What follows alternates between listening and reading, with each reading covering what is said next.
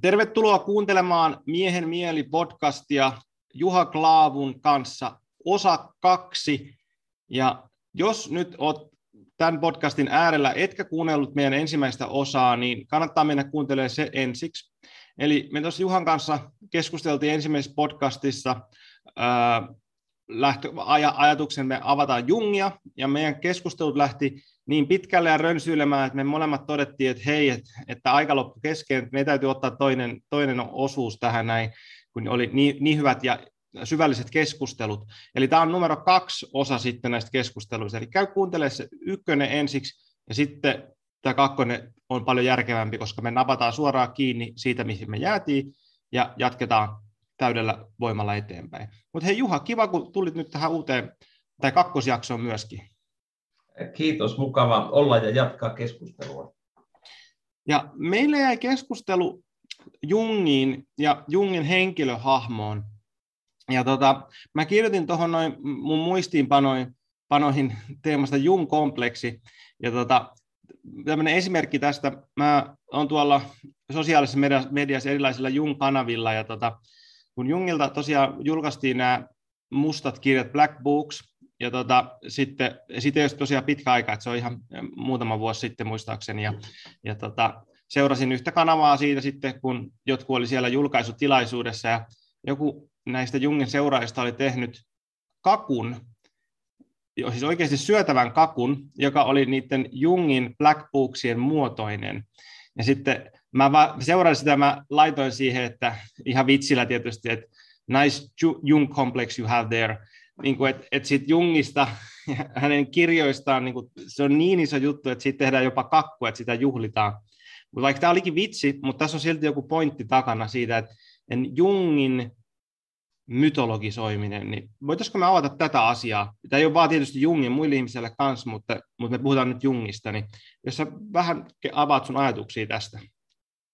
Joo, siis ihan niin kuin on puhuttu ja varmaan jokainen, joka Jungia Jungista on kuullut, niin varmaan on aika kiistatonta sanoa, että hän oli aikanaan merkittävä henkilö ja, ja teki vaikutuksen moni jonet, jotka tapas hänet henkilökohtaisesti, mutta myös kirjoitusten, kirjeiden välityksellä. Eli, eli sillä tavalla äh, Jung oli merkittävä ajattelija ja, ja ihmisenä, persoonana sellainen, että hän teki vaikutuksen. Ja nyt mun näkemyksen mukaan, enkä todellakaan ole, ole ainut, joka olisi näitä keksinyt, niin valitettavasti Jungin oppilaat halusivat Jungista ehkä maalata tällaisen hakiografia, eli, eli kertomuksen pyhästä miehestä. Kun esimerkiksi Jung oli kirjoittamassa MDR, Memories, Dreams, Reflections, unia, ajatuksia, muistikuvia suomeksi, hän itse kirjoitti muutaman kappaleen siitä, mutta osa kappaleista on, on Anniela Jaffen ja muiden jungilaisten kirjoittamia. Mutta tässäkin tapahtui se, että monet asiat, mitä Jung halusi siihen omaan muistelmateokseen, niitä ei hyväksytty, koska niistä ne olisi liikaa inhimillistänyt Jungia ja antanut liian inhimillisen kuvan.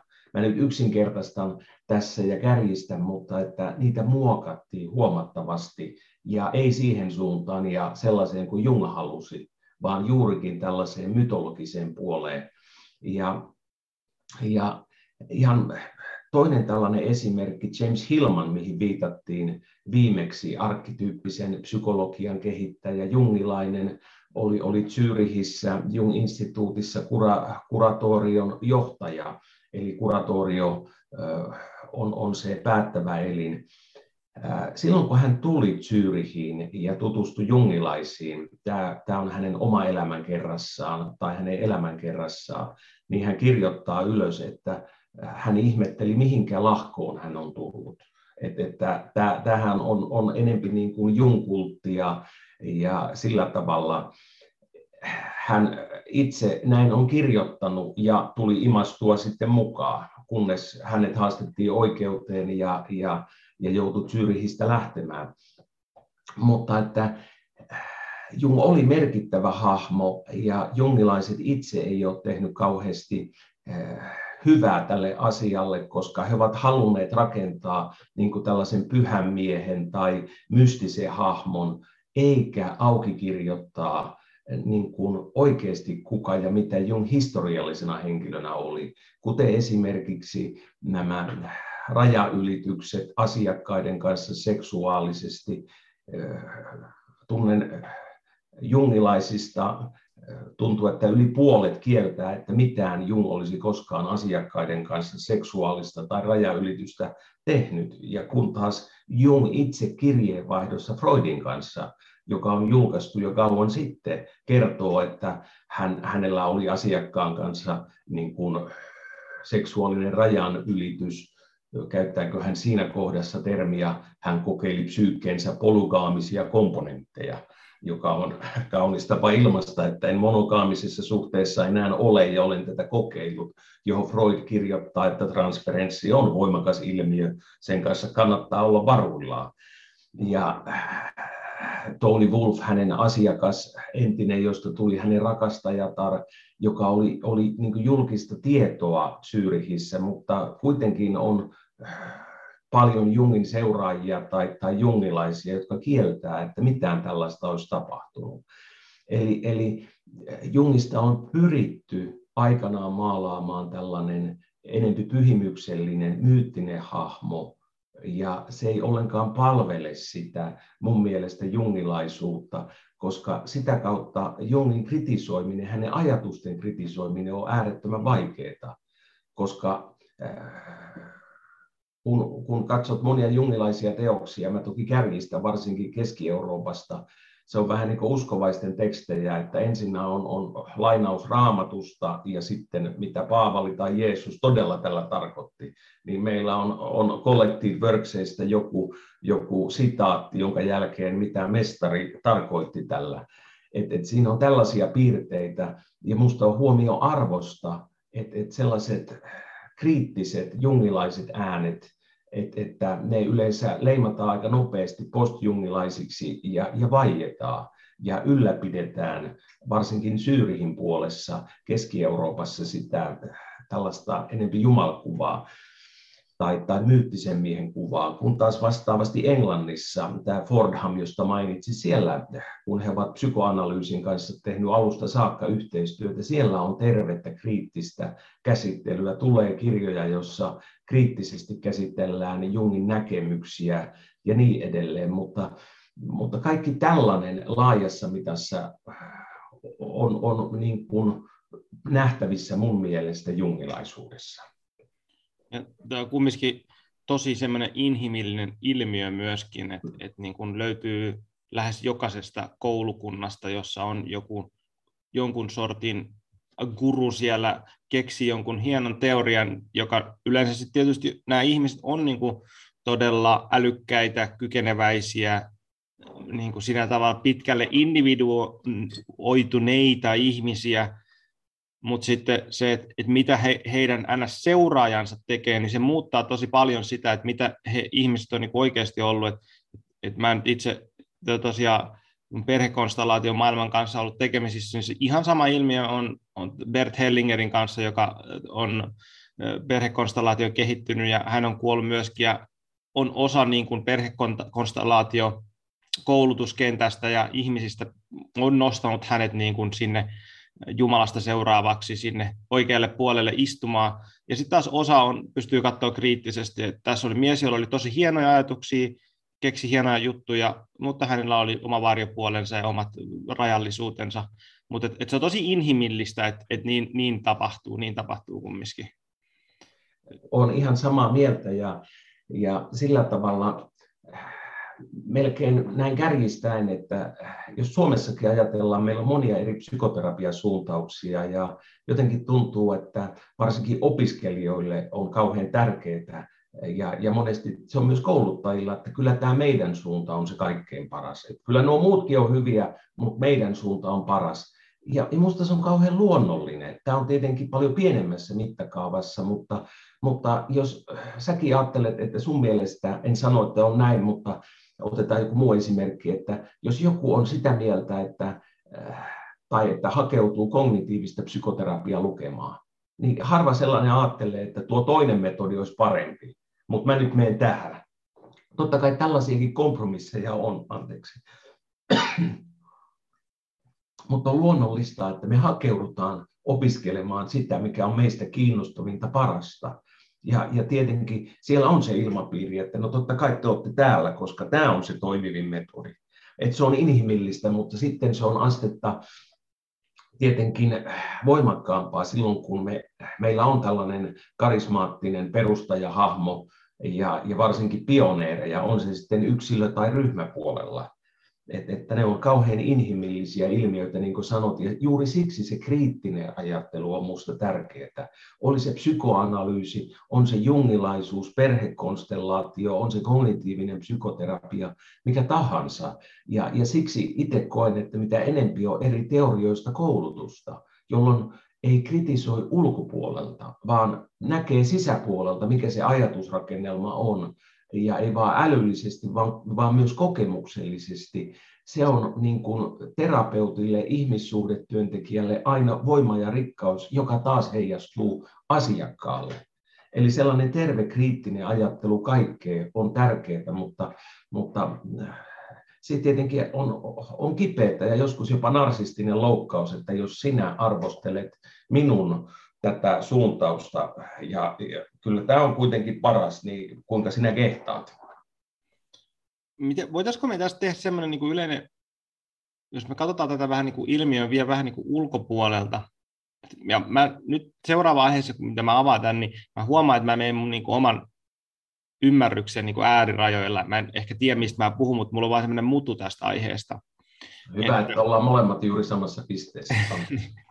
niin, niin, koska tämä ilmiö on tosi selkeä, me haetaan johtajia, me haetaan kuruja, me haetaan ihmisiä, jotka tietää enemmän kuin me, mikä on tosi luonnollista, koska kun me tullaan tänne ihmisenä, niin me ei tiedetä tarpeeksi, niin me etsitään joku, jotta, joka tietää enemmän kuin me, ja sitten me mennään, ns. mennään kohti sitä. Ja mun niin kuin kokemus on se, että, että tähän tulee tämä, mistä me viime podcastiin vähän niin kuin kosketettiin tähän imago dei-termiin, että me haetaan, että, että meillä on sisällä joku niin kuin lainalaisuus, joka hakee niin kuin Jumalaa jostain, niin tarvii proisoida Jumala johonkin. Ja sitten mun kokemus on, että ihmiset proisoi sitä Jumalaa just tämmöisiin guruihin. Ja, ja sitten mikä se oikea paikka on, että me täytyisi jotenkin pystyä se proisio siirtämään niistä fyysisesti elävästä ihmisestä niin kuin oikeasti Jumalaan, että mikä se sitten onkaan sit sulla. Kuulostaako tämä sun, sun mielestä jotenkin järkevältä? Hyppäykseltä? Jos mä, mä luulen ymmärtäväni, niin mä itse näen tässäkin taas asteeroja, että on, on kauhean ymmärrettävä ja musta se on osa ihmisen psyykkistä kasvua, kehitystä, kun me synnytään vauvana, vartutaan lapseksi, nuoreksi aikuiseksi, niin me, me synnytään paikkaan, jossa on tällaisia NS-jumalahahmoja kuin äiti ja isä, jotka tietää kaiken, osaa kaiken ja antaa kaiken. Eli, eli sellainen, että, että ulkopuolella on auktoriteettia, älyä, ymmärrystä, voimaa. Ja, ja siksi se kasvu pikkuhiljaa omaan psyykkiseen aikuisuuteen, joka on eri asia kuin fyysinen aikuisuus. Voi olla 70 ja olla psyykkisesti lapsi, ja voi olla kaksikymppisenä psyykkisesti jo, jo äärettömän kypsä ja aikuinen. Eli sekin on yksilökohtaista. Eli, eli se on minusta yksi puoli tässä. Sitten taas se, tarkoitan, että me etsitään auktoriteetteja, meidän tarvii ne omat projektiot pikkuhiljaa ulkopuolelta koota takaisin ja, ja löytää se auktoriteetti, aikuisuus itsestä, se aito minuus ja se, että mulla on sekä oikeus vastuu ja velvollisuus tehdä omat päätökset ja löytää se oma auktoriteetti. Mutta sitten se seuraava aste on tämä, tämä jumaluus. Eli, eli mä näen tässä eron. Se, että, että me heijastetaan, ne, ne on päällekkäisiä, mutta että mä aina, nämä on vähän niin kuin veteen piirrettyjä viivoja, että se auttaa mun mielestä ymmärtämään, että kun puhutaan asteerosta, että me etsitään Jumalaa, jumaluutta, totaaliauktoriteettia, ja, ja joka liittyy musta elämän merkitykseen, tarkoitukseen, joka on taas se niin keskeinen. toisille, jotka on ateisteja, agnostikkoja, heille sillä on eri merkitys ja funktio, mutta ihminen, jolla on sisäinen kokemus Jumalasta, ei vaan älyn tasolla, vaikka ei ole hajua kuka ja mikä, niin, niin se on erilainen suhtautuminen maailmaan, jolloin ikään kuin on mahdollisuus tällaiselle Jumalaprojektiolle, jolloin kurut, opettajat, niin, niin heille annetaan sellaista vastuuta, auktoriteettia tässä omassa henkisessä, hengellisessä matkassa ja merkityksen, tarkoituksen etsimisessä, Jumalan löytämisessä. Et mä näen, siinä on asteero, mutta että samasta psyykkisestä dynamiikasta semmoista kumpuaa.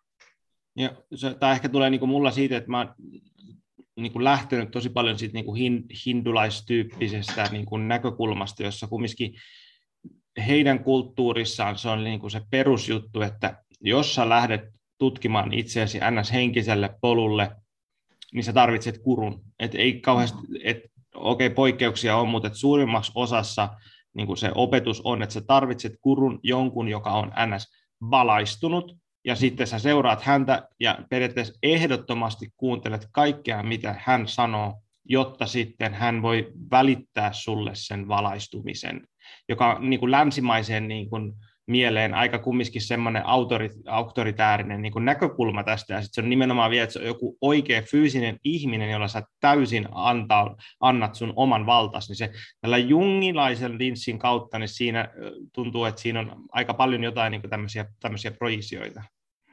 Kyllä, ja, ja Junghan niin puhuu tästä, että Eastern mind and Western mind, että, että varsinkin ennen globalisaatiota ja internettiä, että kuinka erilainen se oli, että, että, että länsimaisen ihmisen eko on eri tavalla kehittynyt kulttuurista johtuen ja, ja kotikasvatuksesta, jolloin tällainen idän tie, jossa luovutaan itsestä, ekosta, antaudutaan toiselle, on niin vastakkainen. Että et, että se ei niin palvele länsimaalaista mieltä, jolloin se auktoriteetin antaminen toiselle pitääkin enempi sellaisessa lapsenomaisessa, infantiilisessa positiossa, jossa ei kasvetakaan psyykkisesti aikuiseksi. Ja, ja totta kai on monia näkemyksiä, on monia tapoja, polkuja, mutta itsekin näen, että, että kuitenkin sellainen psyykkisen autonomian aikuisuuden saavuttaminen on ihan keskeinen asia niin länsimaalaiselle ihmiselle, on se sitten psyykkinen puoli, henkinen, hengellinen, mikä tahansa. Et, et, minä löydän aidon minuuden ja sitä kautta minulla on aito vastuu, velvollisuus, etuoikeus elää autenttista elämää mutta että, että eri puolilla maailmaa, just ennen globalisaatiota, nythän kaikki on sekoittunut, ihan sama kuin sä menet isoon kaupunkiin Intiassa, siellä länsimaalaiset vaikutteet, mutta maaseudulla on eri. Että et maailma muuttuu niin no, nopeasti, Eli, eli kaikki tällainen pitää niin mun mielestä pitää niin mielessä, kun puhutaan tällaisista isoista kysymyksistä. Ja sitten varmaan myöskin se, mitä viime podcastissa mainitsit ohi mennä, just että Ekon käsitel on niin kuin hyvin erilainen niin kuin idässä ja sitten ehkä meillä täällä lännessä, että kun puhutaan niin kuin län, idän ajatuksesta tämmöistä niin ekon tuhoamisesta tai ekon hävittämisestä, niin se, mitä mä ymmärrän, että kysymys on niin enemmän siitä, että länsimaista puhutaan niin ekoinflaation hävittämisestä, siitä, että me niin kuin ollaan paisuttu siinä meidän itse tärkeydessään, että sen itse tärkeyden niin kuin sulattaminen on se, niin kuin se polku, ei niinkään se, että meidän täytyy niin kuin kadottaa itsemme kokonaan. Mutta tosiaan nämä käsitteet menee sekaisin, kun meillä tuodaan tuolta niin kuin hindu, hindutyyppisiä tekstejä, ja sitten meillä on täällä niin kuin psykoanalyyttisiä tekstejä, että käytetään samoja termejä, mutta sitten ne ei tarkoita sinänsä samaa asiaa. Ja tämä on niin tärkeä pointti ja, ja, ja on iloinen, että otat tämä esiin, kun siis nimenomaan kun ekopsykoanalyyttisesti, joka on enempi se laajemmassa käytössä ja se, miten Jung käyttää eko poikkeaa. Ja nämä molemmat, psykoanalyyttinen jungilainen ekokäsite poikkeaa, miten sitä käytetään kansankielessä, saati sitten uskonnollisissa teksteissä, idän tai, tai uususkonnoissa. Ja monesti itse niin kuin miten sanoisi, vähän turhauttaa, kun, kun monessa paikassa ihmiset sanoo, pitää päästä ekosta pois, pitää päästä ekosta irti. Koska se, miten mä näen ekos, on psyykkinen apparaatti, vähän niin kuin sun fyysinen keuhko tai sydän. Niin joku sanoi sulle, että sun pitää päästä noista keuhkoista eroon. Niin että ei, vaan, vaan enemminkin just niin kuin sä sanot, että, että meidän pitää saada terve, toimiva eko, koska se on yksi psyykkeen komponentti. Eli pitää olla terveet keuhkot ja sydän, se on hyvä asia. Että nimenomaan sellaiset äh, epäterveet piirteet, destruktiivisuus, vääränlainen itsekkyys, toisten hyväksikäyttö, siitä vapaudutaan. Mutta että juuri tämä, että eko käytetään joka paikassa niin eri tavalla, niin mä ymmärrän ja tiedän, että mä kuulen sen psykoanalyyttisesti, mutta joka kerta kun joku sanoo, että pitää vapautua ekosta, niin, niin mulle tulee, niin kuin, että se sanoisi, että pitää vapautua keuhkoista, niin mulle ei ole enää hengitysongelmia. Ja, ja tämä niin kuin tietysti niin kuin haasteena tässä on se, niin kuin, on oikeastaan niin kuin New Age-ajattelu, että, että kun ei ole mitään semmoista niin koherenttia filosofiaa, teoriaa, vaan on niin kuin palasia sieltä sun täältä eri kulttuureista, ja sitten ajatellaan, että ne samat asiat tarkoittaa eri kulttuureista samoin juttu, että sitten siihen tulee semmoinen niin sekametelisoppa, minkä takia mä niin kuin tosi henkilökohtaisesti nykyään on kauhean allerginen niin kuin just näillä termillä ja chakroille ja muille, koska se, että mitä niillä on tarkoitettu Intiassa ja mitä niitä tarkoittaa täällä, niin sit niihin sanoihin sisältyy kauhean määrä niin kuin proisiota. Et se, ja totta kai se on tosi luonnollista, että kasvuun kuuluu se, että me lähdetään niin kuin etsimään jotain jostain muualta, että tuolla sitten Intiassa asiat olivat parimmin ja siellä he osasivat ymmärtää näitä asioita ja puhua energioista ja sillä, että me täällä länsimaista ollaan vain tyhmiä ja materialisteja, mutta sitten se on taas, oli hauska meemi tuolla tota, Facebookissa, se oli tota, tietysti tämä ei ollut oikein, mutta se oli mun mielestä kuvasi tätä hienosti, että se oli niin kuin Indian Timesista tämmöinen artikkeli, jossa luki, että intialaiset nuoret ovat, ovat innostuneet länsimaisesta filosofiasta. Ja nyt Hegel saa vallansa Intiassa ja Kierkegaardin ajatukset ovat, ovat tota, ovat myrkkyä nuorille. Ja just sillä tavalla, että, niinku, että, että, että sieltä päin totta kai se, että kun sä kasvat siinä ympäristössä, niin sitten se länsimainen ajattelu on jotain mystistä ja hienoa. Että, ja me tarvitaan myöskin se tämmöinen niin vastakkainasettelu siihen. Joo, ja tuo on tuommoista kauhean hyvä ja hauska esimerkki. Ja, ja tässä taas se projektio. Viisaus on aina ulkopuolella, onni on ulkopuolella, ja me koitetaan löytää sitä ulkopuolelta, että viisaus asuu idässä tai tässä tapauksessa lännessä. Eli, eli eh, siksi se on niin tärkeä, on se sitten New Age, on se hindulaisuus, jooga, on se psykoanalyysi tai mikä tahansa eh, metodi, keino, jolla me käännytään kohti itseä, tehdään työtä itsen kanssa, koska sitä kautta me voidaan pikkuhiljaa purkaa niitä projektioita, että se viisausratkaisu ja kaikki muu hyvä on aina ulkopuolelle projisoitu. Kyllä. Jos mä palaan vähän taaksepäin Jungiin vielä. Minulla oli yksi kysymys sulle, jäi oikeastaan edellisestä podcastista. Ja kun me puhuttiin tästä Jung, Jungista ja siitä, että, että miten me projisoidaan helposti tämmöisiä johtajiin erille tai niin kuin opettajiin kaiken näköisiä asioita. Mutta sä käytit viimeksi viime podcastissa termiä, että sun nähdäksesi Jung oli mystikko. Niin mitä sä tarkoitat sillä niin kuin sanalla mystikko? Mi- mi- mihin sä viittaat? Ai että kun taas kysyt tärkeän kysymyksen, koska tähän termien määrittely olisi niin tärkeä, ihan niin kuin ekossakin. Ja mä käytin sitä hyvin löysästi, mystikkoa, enkä määritellyt. Ja, ja siksi se on niin tärkeä, ja heti kun huomaan, niin eh, kun kysyt tota, että niin, mitä mä oikeasti tarkasti sillä tarkoitan. Ja ehkä se, mitä mulla niin kuin tietoisessa, esitietoisessa mielessä, että, että Jung ei ollut vain oman aikansa tieteen Eh, mukaan toimiva tiedemies. Hän oli sitä, hän halusi olla, mutta sama-aikaisesti, niin kuin moni nykyinen kirjoittaja sanoo, hänellä oli voimakas filosofinen ja henkinen, hengellinen puoli, jotka kaikki niin kuin vaikutti hänen työssä, tutkimuksissaan ja niissä tuloksissa. Ja, ja kun mä puhun Jungista mystikkona, niin se, että hän oli, oli yksi puoli jo etsiä. Hän etsi merkitystä, tarkoitusta, Jumalaa, millä elämänsä, millä tavalla nämä liittyykin, millä määreillä me, me sanotaankaan. Eli hän oli etsiä, mutta hän myös koki, näki ja löysi. Eli, eli hänellä oli omia näkyjä, visioita, kokemuksia. Niitä ei tarvitse olla näkyjä tai visioita, ne voi olla kokemuksia, sisäistä tietoa, että hän löysi itselleen, mitä mä tykkään sanoa, subjektiivinen totuus, oman tie, oman uskonnon, ei kaikille kansoille, vaan minulle itselle. Koska tämä on minun, ja sitä ei tarvitse sanoa edes uskonnoksi, taas käytän termiä väärin, mutta hänen oma merkityksen elämään.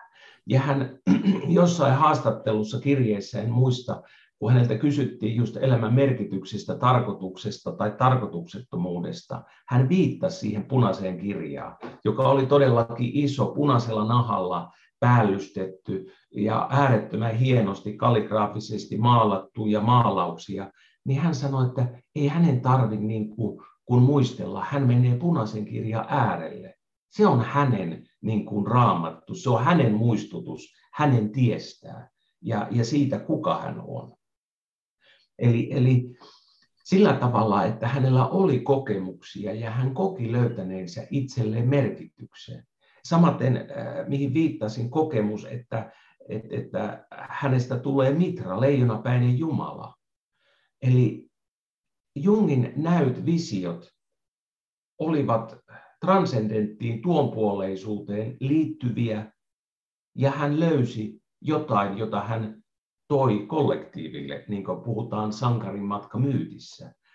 Ja ero on tietenkin se, että hän ei ollut, vaikka hän tulee kristillisestä taustasta, hän ei ollut kristillinen, mutta kristitty, vaikka tietenkin kuulukin muistaakseni äh, protestanttiseen kirkkoon, isä oli pastori, mutta hänen kokemusmaailma nousi enempi syvyydestä, jossa hän älyn tasolla koitti alkemiaa kristinuskoa sovittaa yhteen. Hän näki, että ne oli kolikon kaksi puolta ja se oli länsimaiden ikään kuin tällainen kollektiivinen tehtävä ja kohtalo, että ne on splitattu irti toisista tai paremminkin alkemia on syntynyt ikään kuin tasapainottamaan kristiusko yksipuoleisuutta, mutta hänen omat kokemukset olivat kun luetaan punaista kirjaa tai, tai muuta, ne olivat henkilökohtaisia suhteessa transcendenttiin, mutta ne eivät liittyneet jonkun tietyn uskonnon piiriin, vaikka niin kuin kristillisillä mystikoilla.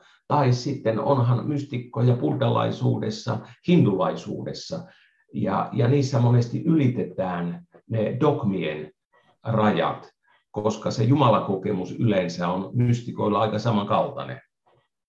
Ja ainakin mun ymmärrys on suurimmassa osasta mystikoista, mitä mä olen lukenut, niin kaikki kuvastaa sitä, niin kuin, sitä kokemusta tästä transcendentista sillä tavalla, että se niin kuin, ei kosketa, tai se dogma on, siellä, on niin kuin olemassa, mutta se ei ole se pointti, että, se on, että sä voit, sinulla, jokaisella meillä yksilöllä voi olla suhde transcendenttiin, ja sitten, että, niin kuin, että polkuja on monia ja toiset polvit palvelee toisia ja toiset on niin kulttuurillisia syitä, että niin kuin säkin mainitsit, että jos, jos sä olisit syntynyt vaikka nyt sitten Iraniin, niin se voisi olla, että sun homma olisi ollut vähän eri, eri että, tota, että pääpointti kumminkin, mitä mä saan niin kuin Jungilta, on se, ja ylipäätänsä, että se on, henkilökohtainen suhde transcendentio, mikä se on se tietynlainen individuaation päämäärä, että meidän täytyy löytää nimenomaan, että mikä se suhde on minulla, ja sitten just tämä Edinger puhuisi siitä eco-archetypal self-axis, että se on se, että se täytyy löytää sisältä, ja sitten kun, ennen kuin me löydetään se sisältä, niin me projisoidaan se ulos. Että se on niin se prois, et, et, muistan yksi meditaatio-opettaja, joskus mä olin nuorempi ja mulla oli joku riita jonkun mun kaverin kanssa ja muista mikä se ärsytti siinä ja mä, mä laitoin sille viestiä, että mitä mun pitäisi tehdä tästä näin. Ja hän oli pitkään meditaatio harrastanut, niin hän laittoi mulle vaan nasa, nasevasti, että on aika vetää proisiot takaisin sisääsi. Juuri niin. Et kiitoksia vaan Lauri Siiralalle tästä viisaudesta. No. Okei, okay, hei tota, äh, muutama muu topik, mikä meillä jäi avaamatta tota, viimeksi, me puhuttiin näistä termeistä, jos me avataan ensin termiä varjo. Sä, sulla on tota, eikö sulla oli YouTubessa varjosta, oli, oliko sulla luento siitä aiheesta? On. Joo, et mä voin linkata se tähän alle, että jos joku haluaa mennä ottaa syvällisemmin niin kuin perus, tota, sy, sukeltaa tähän aiheeseen, mutta jos sä pystyt vähän avaamaan sitä sillä niin kuin yleisellä, yleisellä tasolla, mennään siitä Joo. sitten eteenpäin. Ihan niin kuin viimeksi puhuttiin, että nämä jungilaiset termit, Jung itse käytti niitä hyvin epämääräisesti, ja, ja se on tärkeä muistaa. Mutta että varjo, käsitetään, että kun eko jungilaisuudessa on tietoisuuden keskusydin, niin sitten on osa, joka kuuluu minuuteen, josta ei ole vielä tietoinen. Se on varjo. Ja, ja niin kuin Jung jossain kohtaa sanoi, että koko alitajunta tai tiedostamaton on varjoa. Toisissa kohtaa hän puhuu, että meillä on henkilökohtainen varjo. Eli mulla on mun elämän kokemuksista ja taustoista johtuen asioita, joista mä en ole tietoinen. Ja, ja klassisesti ajateltuna jungilaisen analyysin askeleet oli, eihän se tietenkään ole suoraviivasta, kaikki on syklistä, mutta ensin oli varjotyö, että opitaan tunnistamaan, meissä on tällainen puoli, ja aletaan tehdä tätä materiaalia tietoiseksi. Sen jälkeen miehillä tulee suhde animaan, eli meidän feminiiniseen puoleen, ja naisilla animukseen, ja, ja sen jälkeen ikään kuin äh, analyysi pikkuhiljaa onkin valmis, koska Jung puhuu, että sitten miehillä kun anima on kesytetty, se on niin se masterstykke, niin kuin mestarin opinnäytetyö, että hän on valmis mestariksi muiden mestarien joukkoon, kun siinä on se vanha ajatus, oppipoika, kisälli, mestari, että pitää tehdä mestarin työ, että sitten ikään kuin on yksi täysvaltainen mestareista, siis ammattilaiskiltoissa, niin, niin tämä varjo on se ensimmäinen ja, ja Varjo Jungille tuli ajatuksena hänen unesta, kun hän juoksi jotain pakoa ja sitten hän tajusi, että hyvänen aika, oliko hänellä kynttilä vai joku kädessä, että hän on juossut omaa varjoaan. Ja sitä hän ei pääse pakoon, että kun piti lamppua vai kynttilää kädessä, niin varjo koko ajan häntä seuraa. Ja se oli hänelle merkittävä kokemus. Hän siinä MDR-kirjassa muistaakseni tästä puhuu. Ja sieltä se käsitteen nimi tulee. Eli, eli ne osat, jotka kuuluvat minuuteen, niiden tietoiseksi tekeminen on, on varjo ja varjotyö, siis niiden tietoiseksi tekeminen. Ja nyt tässä on tärkeää lisätä, koska meidän psyykkinen tietämys on, on lisääntynyt. Meillä on puolia, jotka kuuluu meihin niin kuin varjo, eli aidon minuuden osuudet, joista ei olla tietoisia. Mutta sitten on epäaitoja minätiloja jotka eivät kuulu aitoon minuuteen. Ja ne tulee tunnistaa ja niitä ei tule integroida, yrittää integroida aitoon minuuteen.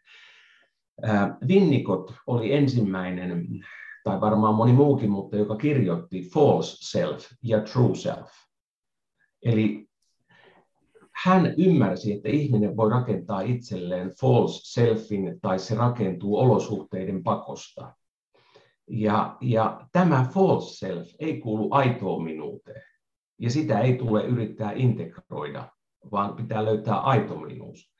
Ja, ja ikään kuin tämän objektisuhdeteorian, jonka yksi keskeinen teoreetikko Winnicott oli, niin sen pohjalta Jorma Tähkä on rakentanut minätilateoriaa, joka on ollut rajatilatasosten eli persoonallisuushäiriöistä kärsivien ihmisten kohdalla aivan keskeinen oivallus hoitamiseen.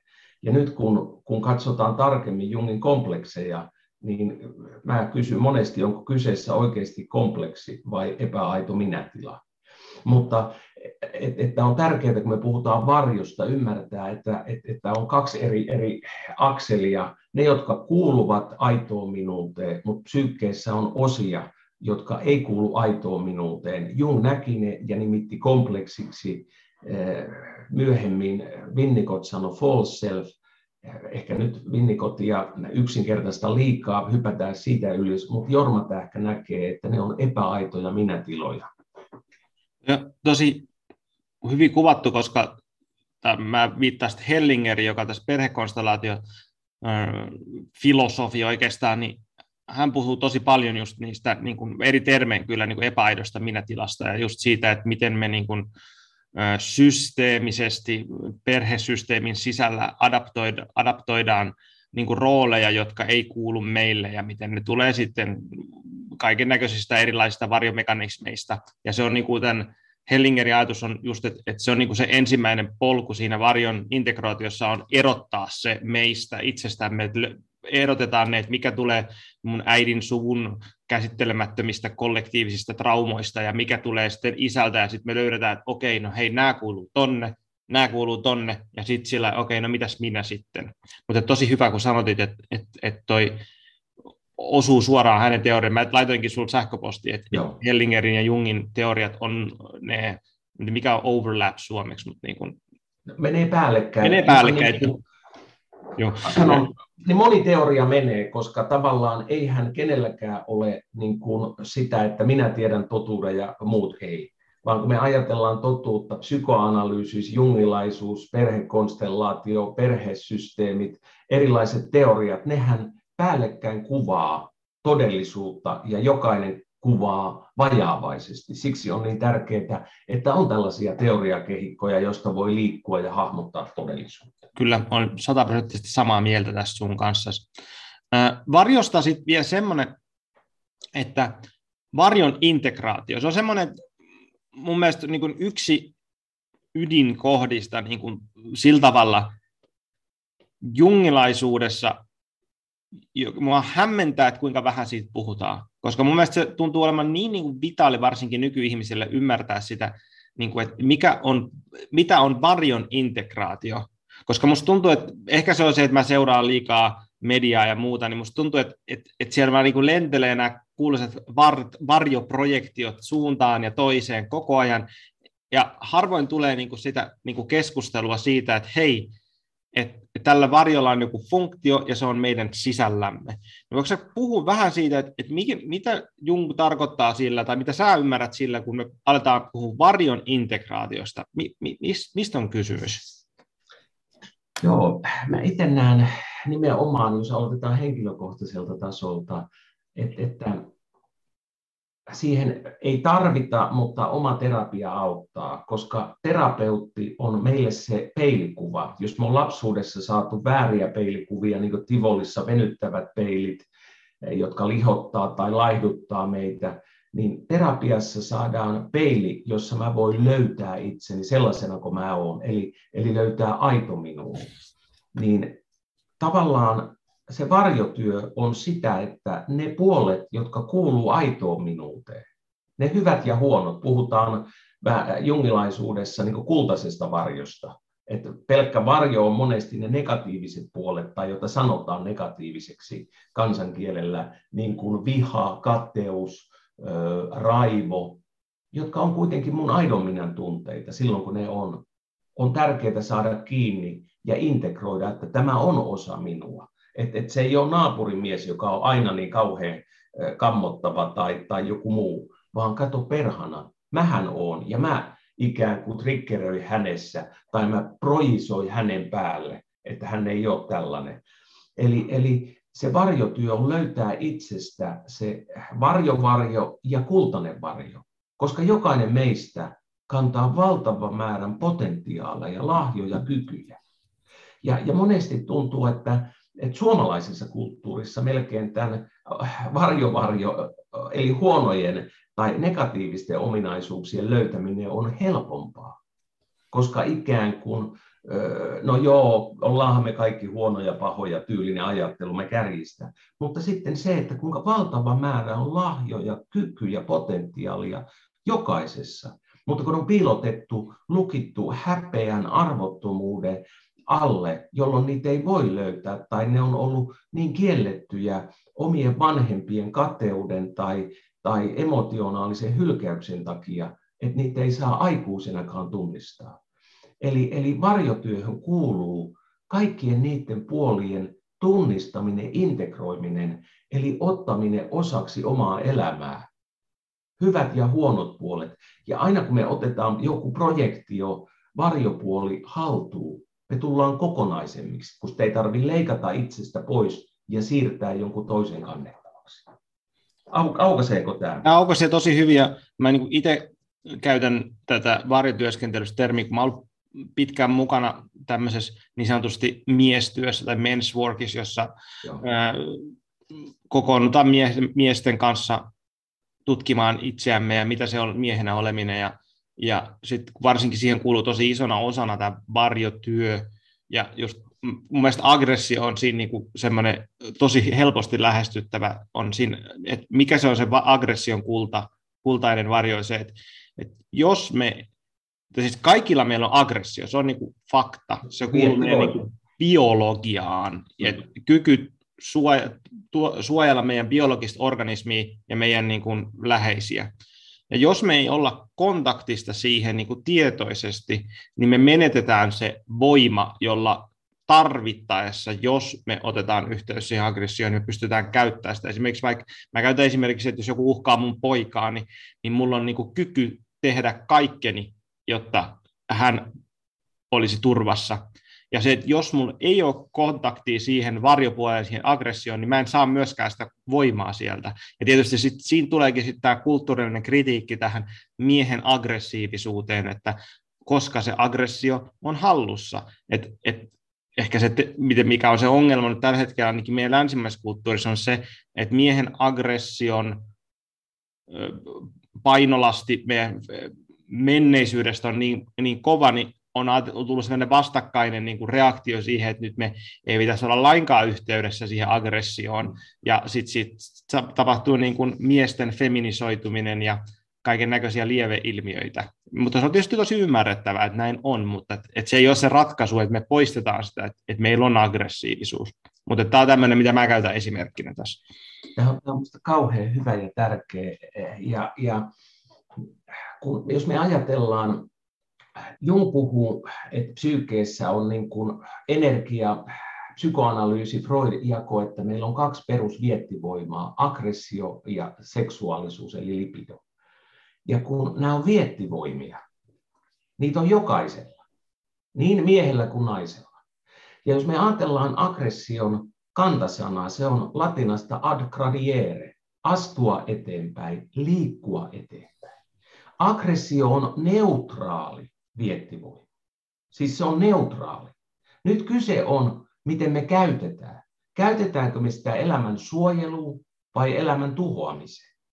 Ja silloin kun niin kuin kuvat, kun se on meidän hallussa, me on integroitu, me on opittu käyttämään, se on valtava voimavara, jolla me saadaan asioita aikaiseksi ad gradiere, tapahtumaan, liikkumaan. Samalla se on, juuri niin kuin sanot, se on voima, jolla me vedetään rajat fyysisesti ja psyykkisesti suojelemaan itseä ja läheisiä ja elämää laajemmassa mittakaavassa.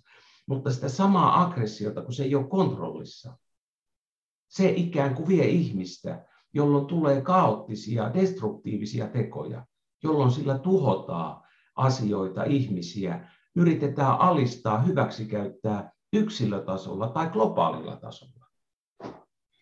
Kyllä, eli tässä on niin kuin, mun mielestä hyvä pointti on se, että, että varjotyöskentely, integraatio ei ole niin kuin lasten duunia, vaan se, että, että tietynlainen, että siinä tulee se, niin kuin se meidän individuaatio kypsyminen aikuiseksi, kun me mennään tämmöisten asioiden äärelle, jotka on kumminkin niin todella no, vaarallisia, niin kuin aggressio voi olla vaarallinen, varsinkin tiedostamaton aggressio. Niin kuin kaikki sen tietää, että se on niin kuin ihan fakta, että se on vaarallista, mutta se ei poista sitä tärkeyttä siitä, että meidän täytyy silti olla sen kanssa läsnä, koska se, sen piilottaminen ei ole ikinä oikea ratkaisu. Siis nimenomaan, että, että, että tykkään saksalaista sanonnasta, että hevosen selästä voi tippua molemmille puolille. Et, et, et, et se, että aggressiosta me emme vapaudu, se on viettivoima että joko sen kanssa on tehtävä työ ja tultava sujuksi sen kanssa, tai sitten se vie meitä, jolloin ikään kuin sillä on valta, jolloin me joudutaan splittaamaan tai dissosioimaan, alaspainamaan se, jolloin me menetetään oma voima. Mutta nyt on meidän kulttuurikontekstissa minusta tärkeää puhua suojatunteesta, koska monesti mä yleistä yksinkertaistan kovasti, miehillä aggressio voi olla suojatunne monesti. Eli oma suru, kipu, arvottomuus, hylätyksi tuleminen tai, tai hylätyksi tulemisen pelko, ne on niin kipeitä, että me suojaudutaan aggressiolla, vihasuudella, kiukulla, ärtymyksellä. Ollaan koko ajan ärtyneitä tai vihasia, hyökätään ihmisiä kohti ja niin edelleen. Koska me pelätään syvempiä, kivuliaampia, ei ne syvempiä tunteita ole, mutta kun kulttuurisesti miehille aggressio on helpompi. Pojat oppii painimaan, huutamaan jo lapsesta ja sitten shake, niin kuin, shake hands, että et sovitaan, kun taas naisille aggressio on harvemmin suojatunne. Mä yleistä, jokainen on yksilö. Naisille monesti suru, itkeminen on suoja aggressiota, kiukkua vastaan, koska se on ollut kulttuurisesti ja lapsuudesti hy- hyväksyttävämpää. Eli, eli kaikki tällaiset asiat, meidän kulttuurikonteksti on, on tärkeä muistaa. Jokainen on yksilö, mutta me synnytään, eletään, kasvetaan kulttuurissa. Ja, ja, ja just mielestäni oli niin kuin hienosti sanotettu se, että, että, että, että niin kuin tähän varjotyöskentelyyn, että se aggressio on yksi osa siitä moninaisuudessa, mitä tämä ihmisyys on. Että se on vaan niin se periaatteessa, että miksi Jung varmaan, niin kuin, tai klassisesti jungilaisuudessa on, että varjotyöskentely on se, että mistä lähdetään liikkeelle. Hmm. Että koska se on just mahdollisesti tämmöinen suojatunne, että se on siinä niin kuin päällä olevat rakenteet, ja ne täytyy ensiksi löytää niihin tietoinen suhde, jotta me voidaan niin kuin mennä kypsempään, kypsempään tota, ihmisyyteen. Mutta siitä mun mielestä olisikin hyvä ottaa hyppy tämmöiseen, tämmöiseen se, mitä mä tosi paljon miettinyt tätä aihetta. Mä mietin viime podcastissakin, mutta ei kerätty siihen aiheeseen. Tämmöiseen sen niin kuin vastakkainasetteluun tai pariin siitä, että kun on olemassa, mä en tiedä mikä sana se on niin kuin suomeksi järkevä, mutta kun englanniksi on niin kuin healing, onko se sitten niin parantuminen, ja jota me lähdetään niin kuin tekemään esimerkiksi, kun alkaa terapiaprosessi tai mikä vaan muu tämmöinen prosessi, on se, että meillä on jonkunnäköinen rikkinäisyys, ja me lähdetään parantamaan itse itseämme. Ja sitten on tämä individuaatio, joka, jos sä viimeksi viittasit siihen, että individuaatio sopii enemmän niille, jotka on niin kuin elämän toisella puolella, niin kuin siinä itse tutkiskelun välillä, niin voiko sä puhua näistä kahdesta, kun ne on, ne on kanssa menee limittäin ja lomittain toistes kanssa? Joo, koitin viime kerralla just puhua, että, että jungilainen analyysi sopii tällaiselle, joka haluaa individuoitua, koska klassisessa jungilaisuudessa ei ymmärretä kehityspsykologiaa ja transferenssia tarpeeksi.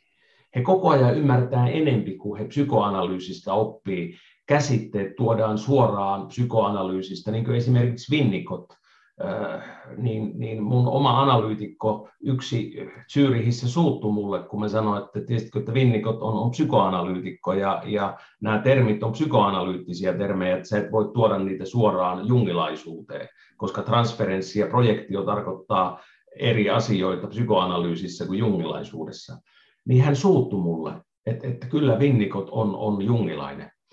Mutta eli, eli en tarkoittanut, että individuaatio sopii vaan elämän toisella puoliskolla, koska jungilaisen käsityksen mukaan individuaatio on jotain, joka tapahtuu läpi elämän.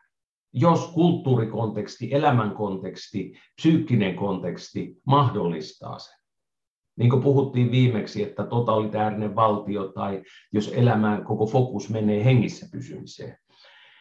Että, että mä itse näen, että individuaatio on ihmisyyden osa tai joku meidän psyykkeissä oleva teleologinen puoli, niin kuin Jung sanoo, että meillä on tarve tulla autenttisemmaksi, löytää aito minuus, tulla juuri siksi, kuka minä olen, syvemmin, aidommin, kirkkaammin. Ja se on individuaatiota. Ja psykoterapia on monesti osa keskeinen osa ja tärkeä osa individuaatiota, koska silloin läpikäydään psyykkisiä kipuja, ongelmia, esteitä individuaatioon.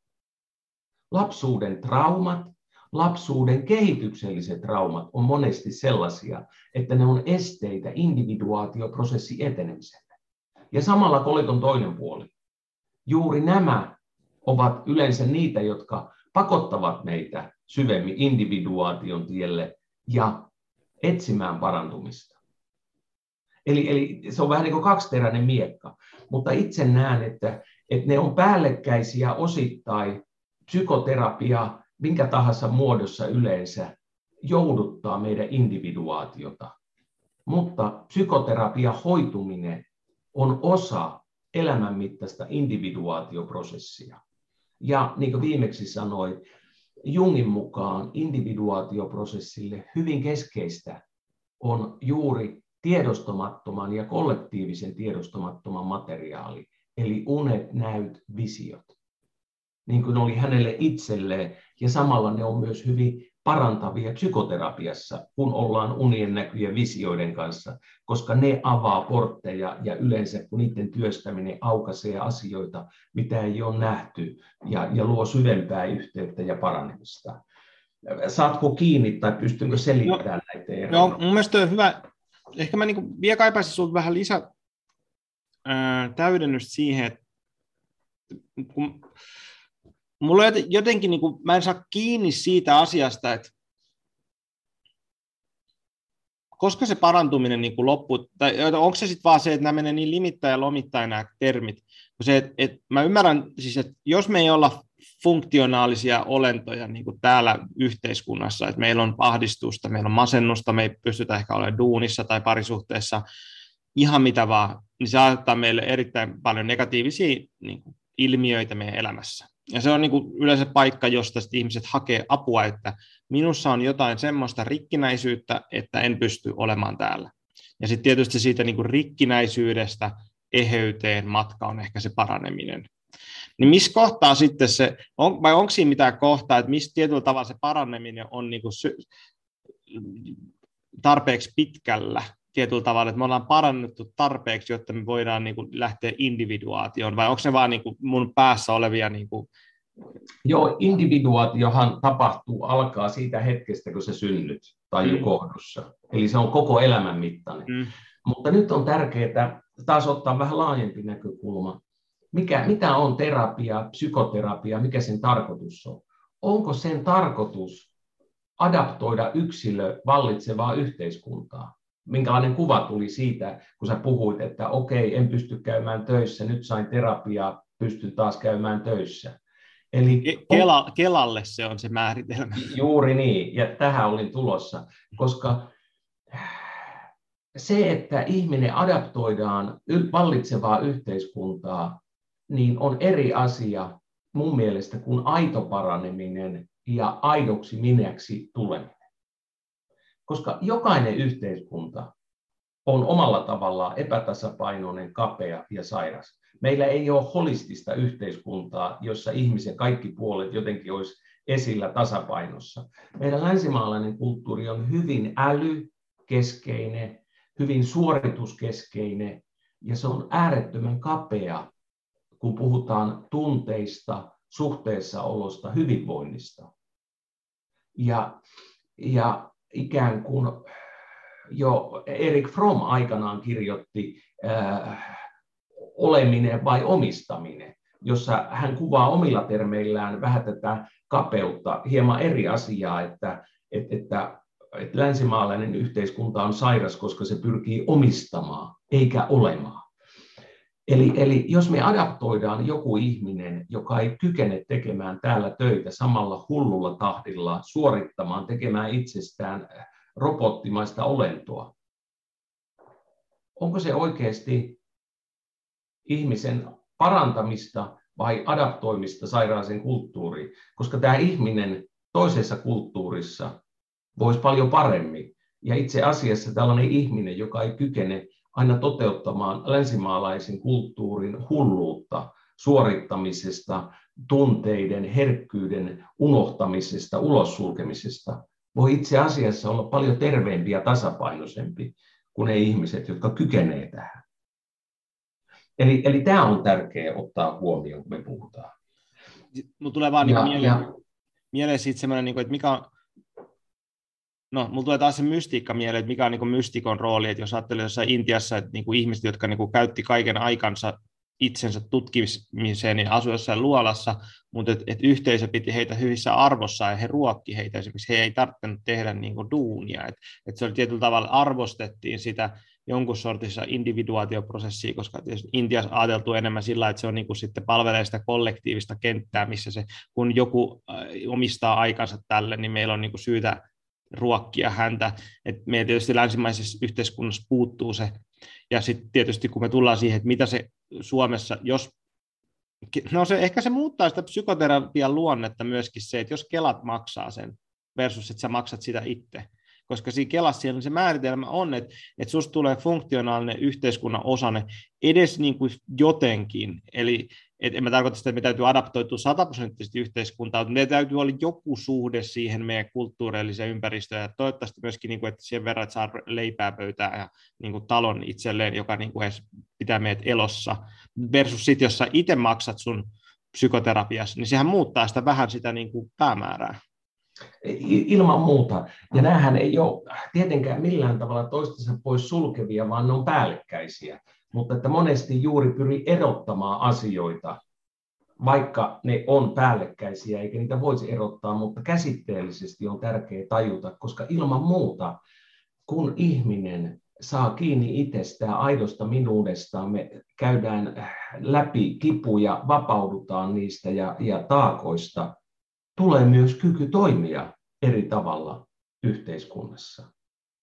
Mutta on eri asia, jos terapian ainut tavoite on adaptoida ihminen yhteiskuntaan, vai onko sen tarkoituksena auttaa ihminen löytämään aito minuus ja tulemaan siihen pisteeseen, että se aito minuus on tarpeeksi vahva, että hän kykenee sitä individuaation matkaa tekemään yksi.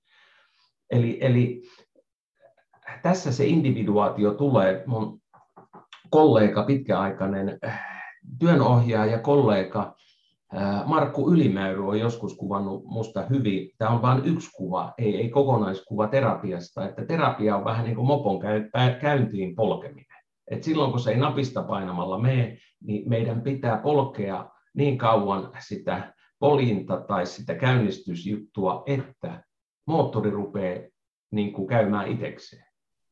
Eli terapia on psyykkeen ikään kuin tästä näkökulmasta sen käynnistämistä niin, että se autonomisesti pystyy toimimaan tasapainoisesti ja toteuttamaan ihmisen aitoa minuutta, omaa matkaa, on se sitten individuaatiotermillä tai omalla polullaan, tullen syvemmäksi aidoksi minäksi eläin syvemmin autenttista elämää. Totta kai terapia on paljon muutakin, mutta että minusta se on hyvä kuva terapian tehtävästä. Ja terapia on tarkoitettu olemaan yksi osa elämää ei koko loppuelämä, mutta individuaatio on alusta elämän loppuun. Eli tämäkin on tärkeää, kun me puhutaan individuaatio ja terapia tai healingin, paranemisen, parantumisen eroista. Eli minulla on tapana sanoa, että on kahdenlaisia ihmisiä. Niitä, joita on, on, on ikään kuin satutettu ja sitten niitä, joita on satutettu vielä enemmän.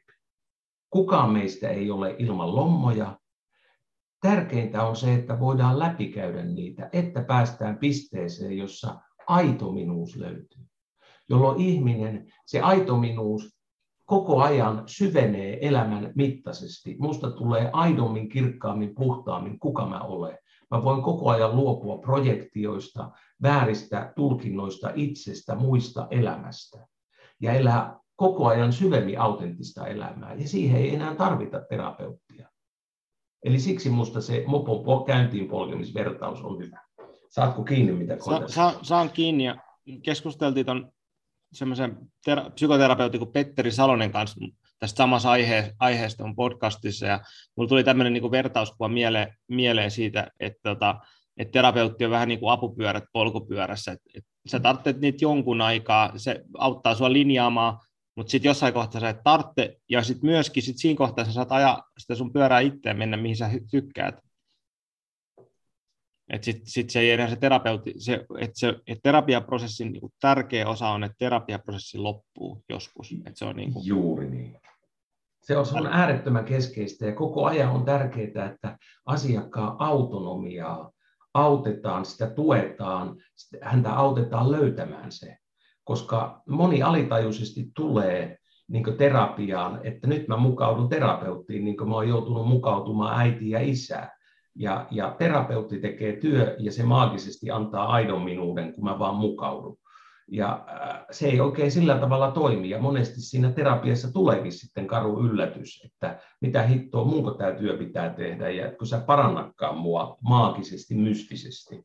Mutta että on monia kuvia, niin kuin tuo apupyörät, jotka minusta kuvaa sitä prosessia hienolla tavalla. Jokaisessa on vähän eri kuva, eri sävy, mutta että terapia ei ole loppuelämää varten.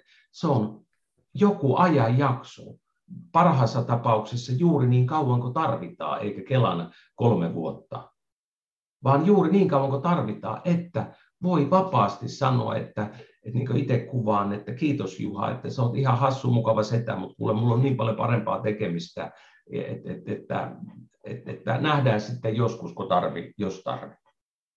Eli että siihen tulee sellainen luonnollinen loppu, eikä niin, että kuule kolme vuotta tulee täyteen, että miten se jatketaan.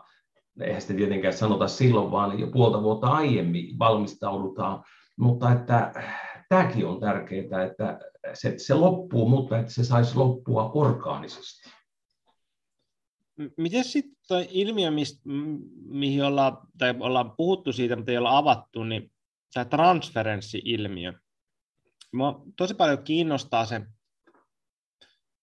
ilmiö kahdesta eri suunnasta. Et eikä mä haluaisin kuulla siitä, että ihan, että mit, mitä sä tarkoitat sille niin kuin terapiassa, terapiassa. Sitten mun toinen kysymys on, että miten transferenssi-ilmiö ja projektiot, niin kuin, miten ne muuttuu, kun ne, me tullaan tänne oikeaan maailmaan? Tarkoitan sitä, että kun sä oot kuvannut sitä, että sä työskentelet sun terapeuttisessa niin kuin lokerossa, sä, sä käytät transferenssi-ilmiötä, siis et mitenkään sinä, vaan siis niin kuin ylipäätänsä psykoanalyysi, se on niin kuin tärkeä työkalu siinä. Niin no jos me aloitetaan siitä, niin mä kyselen siitä sit lisää, niin voiko kuvata, että mistä on kysymys? Joo. Eli yleensä psykoanalyyttisessä perinteessä lyhyt määrittely, puhutaan transferenssista, se on ihmissuhde, joka tulee asiakkaan ja terapeutin välille. Eli se voi olla is, äh, suhde isään, suhde äitiin, sisaruksiin, ja se tuodaan alitajuisesti asiakkaan ja terapeutin välille. Kun taas projektiolla tarkoitetaan sellaista jonkun ominaisuuden, jonkun osasen projisoimista toiseen. Transferenssi on se suhde, ja, ja se pohjautuu, sillä on tietynlainen todellisuuspohja, koska tuodaan se suhde siihen, kun taas projektio voi olla sellainen, että mä nyt projisoin tämän keneen tahansa. Eli, eli mutta tällainen niin kuin hyvin yksinkertaistettu, kärjistetty ero. Ja, ja nyt se on tarkoituskin, että psykoterapiassa, mikä tapahtuu, sitä ei tarvi yhtään niin kuin, kun yrittää. Totta kai on tärkeä juuri niin kuin psykoanalyyttisellä puolella se terapeuttinen abstinenssi, että terapeutti ei kerro itsestään muuta kuin tarpeelliset tiedot, että asiakas voi löytää terapeutista ikään kuin valkoisen kankaa, johon hän voi projektiot ja transferenssit heijastaa. Jolloin ikään kuin asiakas alkaa löytää minussa niitä puolia, mitä tuli, oli isän ja äidin välillä. Eli se suhde tulee aktuaalisesti meidän välille. Samaaikaisesti hän tietää, tai voi olla koko ajan siinä, että, että minä olen minä, Juha on Juha. Mutta sama, äh, siihen aktivoituu se, että miksi sä hylkäät mut niin kuin äiti. Tai tätä olisin jäänyt vaille. Eli se alitajuinen lapsuuden kipeä suhde tulee terapeutin asiakkaan välille. Terapeutin tehtävä on sanottaa sitä, kuvata, että asiakas saa kiinni pikkuhiljaa oikea-aikaisesti ja tätä kautta ne asiat voidaan uudelleen elää terapiassa, jolloin ne, ei, ne tulee ratkaistuksi ja ihminen vapautuu. Koska kun ihmiset yleensä yrittää tätä parisuhteessa, jokainen tuo oma elämänhistorian parisuhteeseen, vaimosta tai miehestä haetaan äitiä ja isää, niitä asioita, mitä on vaille jäänyt, yritetään luoda sitä dynamiikkaa, mitä lapsuudessa oli, että se saataisiin ratkaistuksi. Mutta se kaikki tapahtuu alitajuisesti. Ja oma kumppani ei ole tietoinen tästä. Ja se tekee ihan samaa juttua. Jolloin ikään kuin monesti kuulee, mä nyt kärjistän yksinkertaista, missä on se prinssi tai prinsessa, jonka kanssa menin naimisiin. Ja, ja tilalle on tullut tuo ihminen. Eli kun projektiot, toiveet on alkanut, niin kuin projektiot purkautua, alkaa nähdä toista sellaisena kuin hän on, sitten tulee se pettymys. Miksi sä oot tollanen ja miksi sä et ole sellainen kuin mä haluan? Kun kysyy, miksi oot pettynyt tai miksi oot vihainen katkera, No en mä tiedä, mutta se ei anna mulle sitä, mitä mä tarvin. No mitä se on? En mä tiedä, mutta se ei anna. Ja nämä on niitä alitajuisia toiveita, tarpeita. Ja siksi terapia on ainutlaatuinen paikka, jossa ymmärretään, osataan käyttää transferenssia. Koska nämä suhteet tulee asiakkaan terapeutin välille. Ja sitä kautta ne voidaan uudelleen elää, läpikäydä, läpityöstää, että ihminen vapautuu. Sen takia monilla on kokemus, että, että, että kun on aloittanut terapia, niin parisuhteissa on muutoksia. Joko helpottuu, kun ei tarvitse hakea isää, äitiä, projisoida kumppania, mutta vastaavasti sitten, kun saa asioihin ratkaisuja, alkaa miettiä, että kuka tuo on, kenen kanssa mä oon, mikä tämä juttu on, ja niin edelleen. Totta kai siinä on monta tasoa, mutta, mutta transferenssi on sen lapsuuden ja elämänhistorian tärkeiden, kipeitten vuorovaikutussuhteiden tulemista terapeutin ja asiakkaan välille, jossa on tärkeää, että terapeutti osaa tunnistaa, työstää, sanottaa tätä asiakkaalle. Tämä on kauhean monimutkainen, iso asia, samalla se on kauhean yksinkertainen, mutta mä en tiedä, osaanko mä yhtään kommunikoida tätä niin, että tämä on ymmärrettävää. Mitä sä sanoisit sitten tämmöisen transferenssin kritiikkiin, jota itse asiassa mun isä esitti just silloin tässä samassa keskustelussa pitkä aikaa sitten, että niin kun koska hän tosiaan tulee tuolta ratkaisukeskeisyyden mm. puolelta ja kun tätä kuvaa tätä asiaa, ja jos mä nyt otan mun rationaalisen mielen tähän näin niin kuin kritisoimaan asiaa, niin sitten tästä tulee myös vähän semmoinen mystinen, mystinen tota, niin kuin fiilinki, ja sitten ehkä kritiikki mun isältä oli silloin siis ratkaisuketkeisyyden kannalta, ja itse asiassa mä juttelin mun isän kanssa eilen tästä, että me, meillä oli tämä podcast, että mä mainitsin mm. hänet tästä, hän oli sitä, että oi oi oi, että aika semmoisiksi mä oon sanonut joskus. Tästä on sitten varmaan kymmenen vuotta aikaa, kun me ollaan keskusteltu tämä keskustelu, mutta että, että kumminkin, että kritiikki oli se, että, että transferenssi ei ole oikea ilmiö, että niin kuin ratkaisukeskeisyyden kannalta niin kyse, kyse on niin kuin tämmöisestä niin kuin fantasiasta tai mystiikasta, niin mikä sun niin kuin vastaus on tämmöiseen kritiikkiin? No se on vähän sama niin kuin painovoimankin suhteen, että jokainen saa olla sitä, mitä, mitä mieltä ovat painovoimasta, mutta yleensä kun astia tippuu pöydältä lattialle, niin, niin lattialle se menee eikä niin kattoo. Eli, eli jokainen, joka tekee tätä työtä, ymmärtää sen transferenssin ja asiakas, niin se on tosi mutta ne, jotka ei halua, ei ymmärrä, ei näe sitä, niin eihän sitä ole. Ja, ja kun ajatellaan terapiatekniikoita, että, että jos meillä on 10 kertaa tai 20 kertaa kerta viikossa tai kahden viikon välein tapaamiset, niin eihän siinä synny edes riittävää turvaa, että ne alitajuiset fantasiat, toiveet ja transferenssit syntyy tarpeeksi, että niitä voidaan käsitellä. Transferenni voi syntyä jo ennen ensimmäistä tapaamista tai projektia, kun on toiveita, odotuksia. Mutta se, että se alkaa tulla turvassa esiin, asiakas voi näyttää, tunnistaa. Eli, eli niin kuin tällainen ratkaisukeskeinen terapia, siinä on eri metodi ja eri ymmärrys, ihmiskuva ja, ja myöskin ne välineet. Et, että se, että joku ei sitä näe, ei tee siitä huonoa, pahaa tai ei olemassa olevaa. Että, että kuitenkin aika moni tutkimuksen mukaan hyötyy nimenomaan psykoanalyyttisestä terapiasta pitkästä. Eli ja, ja tutkimusten mukaan yleensä lyhytkestoiset terapiat, ne hoitaa ne niin sanotusti pintahaavat, mutta yleensä jos on vähänkin syvempää, niin sitten tullaan pidempään terapiaan. Ja varmaan tämä kesto on niin kuin tässä niin kuin A ja O, ja että et se transferenssi ja suhdetta ei pysty syntymään kauhean syvää, jos on kymmenen tapaamista. Ei, ja sitten se, että, että täytyy ymmärtää se ilmiö ja osata tunnistaa, ja sen takiahan niin kuin psykoanalyyttisellä puolella on omat pitkät analyysit. Et, et se ei ole niin kuin se oma analyysi lyhyt, ja tässä on frekvenssi tärkeä.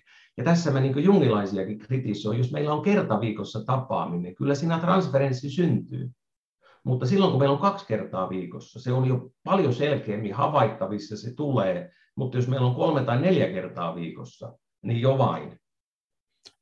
Miten sitten, niin kuin, tää, sä mainitsitkin tästä vähän, mä kirjoitin tähän tietoinen transferenssi versus tiedostamaton transferenssi, niin, niin onko se niin, että kun mä ajattelin vain niin metodina sitä, että, että kun meillä on työkalu nimeltä transferenssi ja me ymmärretään sen dynamiikkoja, niin se tarkoittaa sitä myöskin, että se transferenssi syntyy paremmin. Ja me pystytään työskentelemään sen kanssa versus sit, jos on niin kuin terapiasuuntaus, jos siihen niin kuin ei keskitytä, niin sitten ne työkalut on eri, että se, niin kuin sen, se tietoinen keskittyminen johonkin dynamiikkaan voimistaa sitä. Onko tämä Sillä tavalla ensinnä transferenssi on, tarkoittaa alitajusta tunnesiirtoa. Eli transferenssi, vastatransferenssi on aina alitajusta ja terapian yksi ö, tarkoitus on tehdä sitä tietoiseksi. Eli asiakas itse harvoin tunnistaa, totta kai hän voi oivaltaa, tulla oivalluksen hetki tai unet auttaa, että hän tunnistaa, että hänellä on transferenssi terapeuttiin, koska se on alitajuinen. Terapeutin oma pitkä koulutusanalyysi, jatkuva työohjaus ja, ja se, että hän, hänellä on on kokemusta todella ja koulutusta auttaa tunnistamaan, että nyt asiakkaalla on, on transferenssi. Ja, ja kokemus helpottaa sitä ja pikkuhiljaa oikeaa aikaan sitä aletaan sanottaa asiakkaalle. Ei silleen, että sulla on tällainen, vaan Oletko ajatellut, voisiko olla niin, että kun sanoit tuolla tavalla, niin tässähän toimit juuri niin kuin suhteessa äitiin.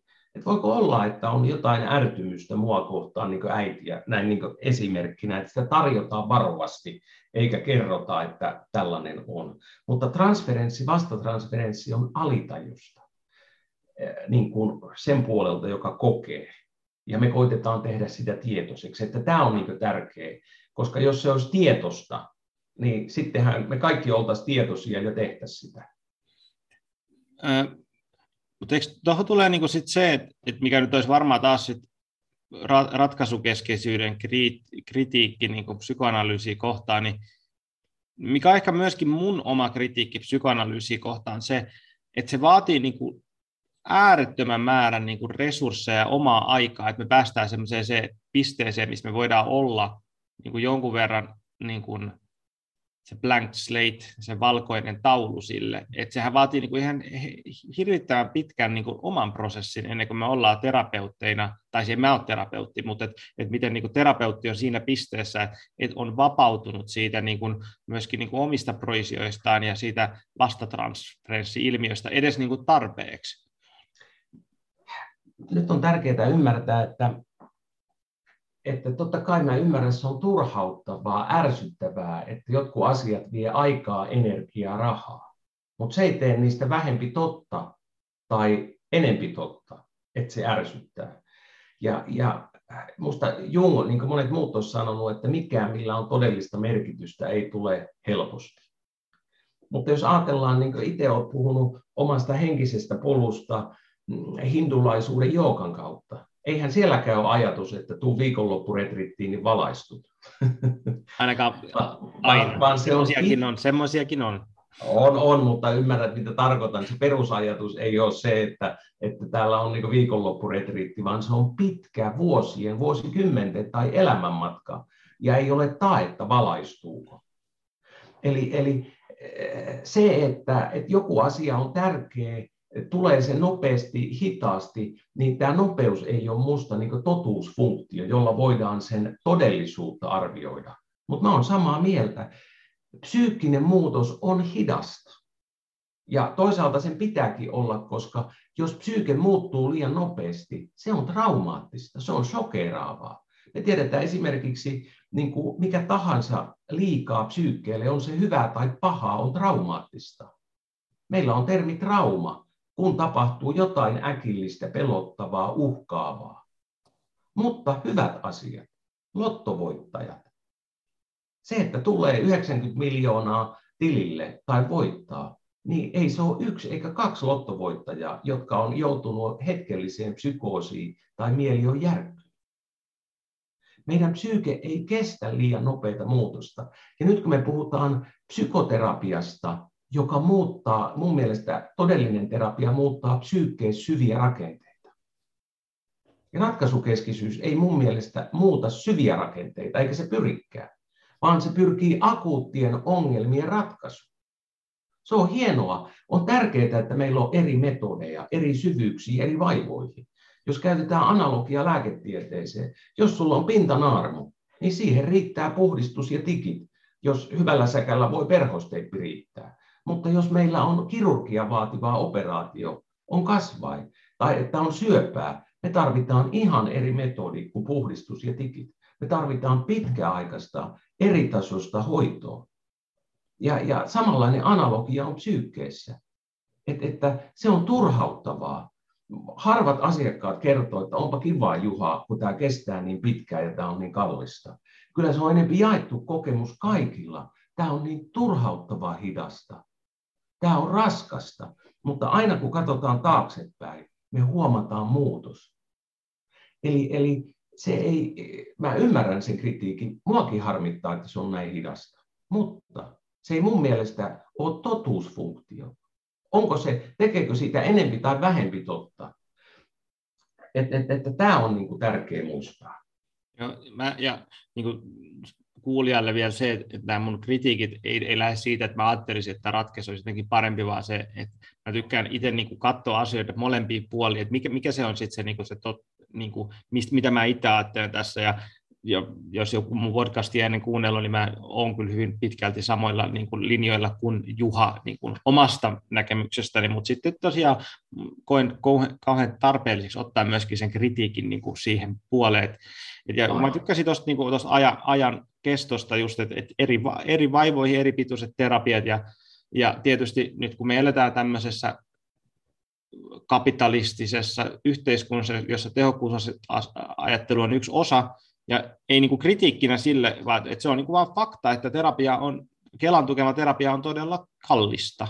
Niin totta kai siihen nyt sitten tulee niin kuin sellainen kapitalistinen niin kuin näkökulma, että jos, jos se Kelan terapia haluaa tai Kela haluaa ihmisistä maksavia veronmaksajia, niin paljonko se sitten maksaa, että me saadaan ihminen kuntoon, että siitä tulee veronmaksaja, mutta tämä, on, tämä menee tämmöiseen yhteiskunnalliseen. Tämä, tämä on minusta tärkeää, jos tuohon saa sanoa. Mä en tiedä, mihin sä vertaat ja lasket, että psykoterapia on kallista, koska kun on laskettu juurikin, että jokainen ihminen, joka kuntoutetaan työkykyiseksi, se on äärettömän pieni hinta verrattuna siihen, jos ihminen ei tuukaan työkykyiseksi. Ja me tiedetään, että mielenterveyden häiriöt on tänä päivänä suurin syy että ihmiset jää työeläkkeelle ennenaikaiselle eläkkeelle töistä. Eli itse asiassa on laskettu, että psykoterapia on äärettömän halpa hoitomuoto siihen, että, että jokaiselle kannattaa tarjota psykoterapiaa, koska kun yksi jää niin kuin pois töistä, sehän maksaa sata kertaa enempi yhteiskunnalle, koska kun sä sanot, että se on kallis hoitomuoto, Kela tarjoaa kolmen vuoden aikana 200 tuntia psykoterapiaa, 80, 80 ja kolmantena vuonna 40. Ja Kela maksaa korvausta tunnista 57,60.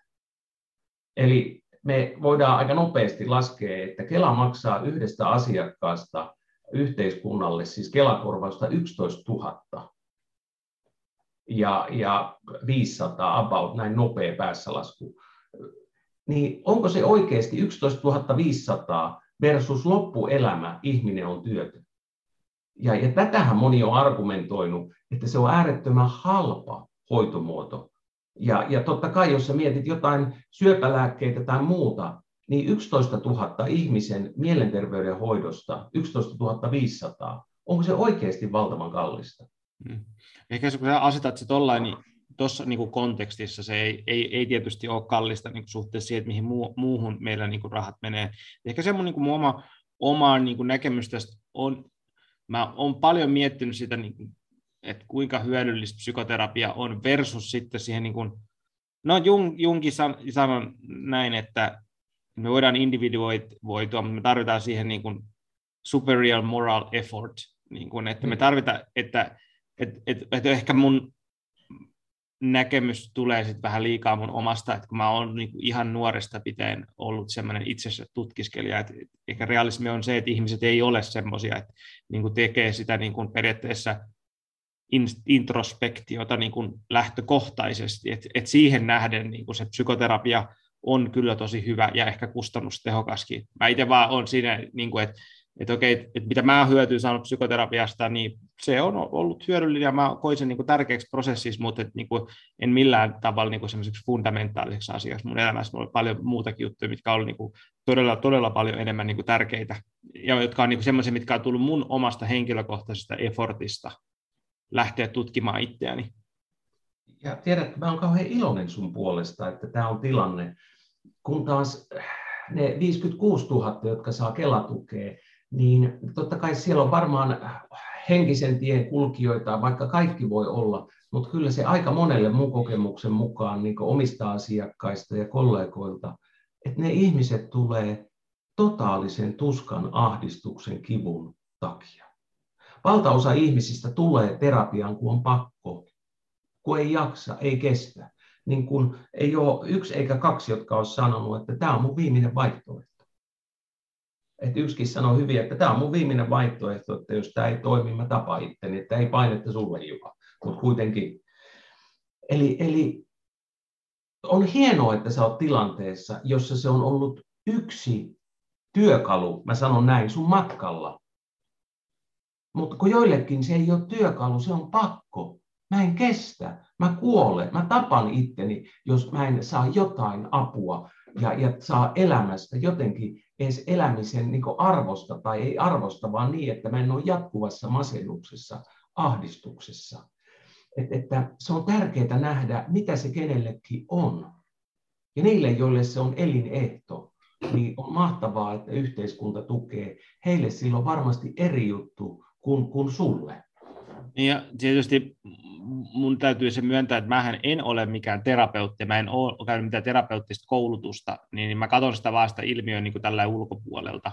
Että se niin kuin, äh, sumentaa mun niin kuin ehkä sitä, että, että niin kuin sitä ihmisen hädän tasoa, mitä niin kuin terapeutit, terapeutit kohtaa. Et, et mun mielestä kaikki kunnioitus terapeutille, että tekee sitä duunia, koska se ei ole todellakaan helppoa. Et mä pelkästään, kun mä olen täällä tämmöinen ensimmäistä opettajaa lainatakseni tämmöisiä hieroja, että ovat pulaajan psykoterapeutteja, niin sekin on jo paljon, että kun täällä jutellaan ihmisten kanssa vaivoista ja jutuista, niin kyllä se on raskasta. Että se ei ole mitenkään, niin kuin, terapeutin työ ei ole, ei ole mikään niin kuin kevyimmästä päästä missään nimessä, että kaikki, kaikki respektit sitten teille terapeuteille, jotka tekee sitä ja on siinä niin kuin ahdingon aallonharjan niin kuin peileinä sitten niin kuin katsomassa sitä, että hei, täällä on näin paljon kipua ja ihmiset tarvitsevat apua. Kyllä. Joo, kyllä. Kaikille kollegoille vaan terveisiä. Kyllä. Uh, tota, mutta tota, mä kirjoitin tänne, tota, että terapia ei ole kaikille. Ja terapia voi olla työkalu ihan kelle vaan, mutta et just, että et, et mä vähän haluaisin, siis mainitsit siitä, että mistä mist tietää, että tarviiko terapiaa vai ei. Että totta kai niin kuin siis semmoisen ajatustasolla kaikilla olisi hyvä käydä psykoanalyysi, niin kuin sillä jos on vaan mahdollista. Mutta lähelläkään kaikki ei käy, ja ei se, kaikille se ole tarpeellista. Niin mistä tietää sitten, että koska se on tarpeellista ja koska ei? Nämä on just niitä vaikeita, kun kaikki ollaan yksilöitä ja toiselle on toinen tilanne, mutta että tämäkin on sillä tavalla vaikea, kun ihmisten elämä alkaa kaventua. Niin kuin yksi asiakas sanoi ihan tässä just ennen kesätaukoa, että nyt hän tajuaa, että hänen olisi pitänyt jo kauan sitten tulla terapiaa, kun elämä on pikkuhiljaa alkanut kapeutua. Sitä on vaan sinnitellyt ja jaksanut. Ja sitten tuli se viimeinen niitti, että nyt romahtaa, ellei tule. Eli, eli ihminen näki nyt, että jo seitsemän vuotta sitten olisi pitänyt tulla. Mutta nyt oli vasta pakko. Eli tämä on kauhean vaikea kysymys, ja se on just munkin mielestä, niin kuin sanot, varmasti jokainen hyötys. Niin kuin optimaalisessa maailmassa niin kuin kaikki voisi käydä oman terapiaa useammankin, valita eri koulukuntia, suuntia ja niin edelleen. Mutta se vaara on monesti, kun ihmiset sinnittelee, elämä kapeutuu, vähän niin kuin parisuhteessa ollaan vuosia, vuosikymmeniä suhteissa, joka on täynnä hyväksikäyttöä, alistamista, ja siitä tulee normi. Ihmiset tottuu asioihin. Niin se, on, se on hyvä ja paha asia. Niin eh, milloin on oikea, milloin, mistä ihminen tietää, että olisi, nyt pitäisi tulla psykoterapiaa. Valitettavaa usein se on, että se on se viimeinen, että nyt, nyt on pakko. Mutta eh, aina itse toivoisi, että ihmiset siinä vaiheessa, kun ne alkaa miettiä, että psykoterapia voisi tehdä hyvää, niin silloin mä sanon, että se on hyvä, koita hakeutua silloin. Koska eihän se ajatus nouse yleensä tyhjästä. Et se on vähän niin kuin Janonkin kanssa, että nyt vesi tai mistä tykkääkin tekisi hyvää. Eli, eli meidän elimistö tai psyyke kertoo, että jotain tarvitaan. Mutta tietenkin ihan niin kuin ruoan, veden suhteen meidän elimistö voi häiriintyä niin paljon, että terve janon nälän tunne katoaa. Niin myös se sairauden tunne voi psyykkisesti kadota. Et tässäkään ei ole mitään ihana yksinkertaista vastausta, mutta että jos joku pohtii, että, että, että, että psykoterapia voisi tehdä hyvää, niin mä suosittelen, että se ei nouse tyhjästä. Mieti, etsi, lähde selvittämään asiaa että, että kuuntele itseäsi. En tiedä, äh, saatko kiinni tai does it make sense, mutta kun ne on niin monitasoisia vaikeita. Niin. Joo, saan kiinni. Ja tuosta mä haluaisin napata, kun sä sanoit tuosta sairauden tunteesta, hmm. niin tämä taas sitten, niin kuin, mä vietän suurimman osan aikani niin kuin englanninkielisessä hmm. maailmassa niin kuin tämän teemalta, niin mulla vähän nämä termit nyt suomeksi menee sekaisin, mutta kun puhutaan taas siitä healingista, hmm. Ja varsinkin tuommoisessa, niin mikä menee vähän semmoisen niin self-help, henkinen polku maailmaan, niin puhutaan, se healing on semmoinen niin kuin, ää, semmoinen termi, mitä niin kuin viljellään joka paikassa. Ja se, esimerkiksi suomalainen suurin New Age Festival on Natural High Healing, mikä, mm. mikä tota, no sillä on juttu, mutta se healing, niin mikä, mä mietin sitä, että mistä sit se, mikä se, niin kuin se healingin niin kuin parantumisen semmoinen juuri on, että tunne siitä, että olen rikkinäinen, jotain on rikki. Ja sitten niin sit mun mielestä se niin flirttailee jo niin vähän semmoisen niin teologisen niin perisynnin ja semmoisen, niin että, että jotain on niin fundamentaalisesti huonosti ää, vä, niin kuin, kanssa. Niin voiko se puhua siitä, kun mä en saa ihan niin kuin kiinni, että mistä se lähtee sitten se, niin se fundamentaalinen rikkinäisyyden tunne? Joillakin se on rikkinäisyyden tunne, joillakin se on mun kokemuksen mukaan elämän tarkoituksen merkityksen etsintä, joillekin se on minuuden etsintä. Ja nämä asiat minusta niin on päällekkäisiä, että, että ne ei ole samoja asioita, mutta ne niin kuin overlaps, ne, ne liittyy toisiinsa. Ja yleensä näin niin teoreettisella tasolla, joka toki käytännössäkin on, on musta näin, mutta on helpompi puhua teoreettisella tasolla ensinnä ainakin. Eli meidän perusvuorovaikutussuhteet, josta kaikkein tärkein on äiti. Eli, eli isä ja äiti, molemmat on tärkeitä, hyviä, mutta se, että me, me olemme yhdeksän kuukautta apaut äidin sisällä, synnymme äidistä, meillä on symbioottinen yhteys äitiin ja me tulemme ihmiseksi vuorovaikutuksessa suhteessa äitiin. Totta kai siinä voi olla, niin kuin englanniksi puhutaan primary caregiver. Se voi olla isä, se voi olla täti, se voi olla sijaisäiti. Mutta se ensimmäinen suhde, se tärkein vuorovaikutus on yleensä äiti. Ja, ja nyt, jos ajatellaan, että, elämän kaksi ensimmäistä kuukautta on niin sanottu autistinen vaihe, jolloin vauva ei ole vielä niin tietoinen ympäristöstään, mutta siinä kahden kuukauden alusta alkaa niin kutsuttu symbioottinen vaihe, joka kestää noin kahdeksaan kuukauteen tai jopa puolentoista vuoteen. Tässä äiti ja vauva on symbioosissa. Ja se symbioosi on todella syvä. Ihan käytännön esimerkkinä, että, että, että kun äitiä ja vauvoja on laitettu niin kuin ääni- ja näköeristetysti eri paikkoihin, eri huoneisiin, mutta äidillä on anturit. Kun joku lapsi itkee, niin vauva itkee anteeksi, niin hänen äidin stressihormonit räjähtää. Ei hän tiedä, niin kuin, että, että se itkee, mutta on se alitajuinen symbioottinen yhteys. Muiden vauvat ei hetkauta, mutta kun oma vauva itkee, jota ei näe eikä kuule, niin kaikki stressihormonit, koko aivotoiminta kertoo, että nyt on hätä. Eli on symbioottinen suhde. Ja, ja tämä on, tätä muuten mun kirja tulee käsittelemään lapsuuden kehityksellinen trauma, syy arvottomuuteen, häpeään, syyllisyyteen. Eli tämä vaihe on minusta se keskeinen. Silloin kun meillä on good enough, tarpeeksi hyvä äiti, niin kuin Vinnikot puhuu, meillä on tarpeeksi turvaa, syntyy perusturva. Siinä äiti on tarpeeksi kiinni aidossa minuudessa tai perusminuudessa, jolloin lapsi saa tarpeeksi aitoa peilausta. Hän, hänet, hän kokee ja näkee itsensä pikkuhiljaa erillisenä olentona, koska symbioottista vaihetta seuraa niin sanottu separaatio, individuaatiovaihe, jossa separaatio erotaan ja individuoidaan, eli tullaan omaksi erilliseksi olennoksi äidistä, niin tämä vaihe on se pohja. Jos äiti kykenee näkemään, kuulemaan, kannattelemaan aidosta minuudesta, perusminuudesta käsi tarpeeksi hyvin, se antaa sen pohjan perusta elämää, joka, joka on vakaa. Jolloin tällaisille ihmisille niin kuin tästä pohjasta harvoin tulee niin kuin syviä mielenterveyden häiriöitä. Ne voi tulla myöhemmistä kehitysvaiheista, mutta niiden hoitaminen onkin sitten yleensä helpompaa.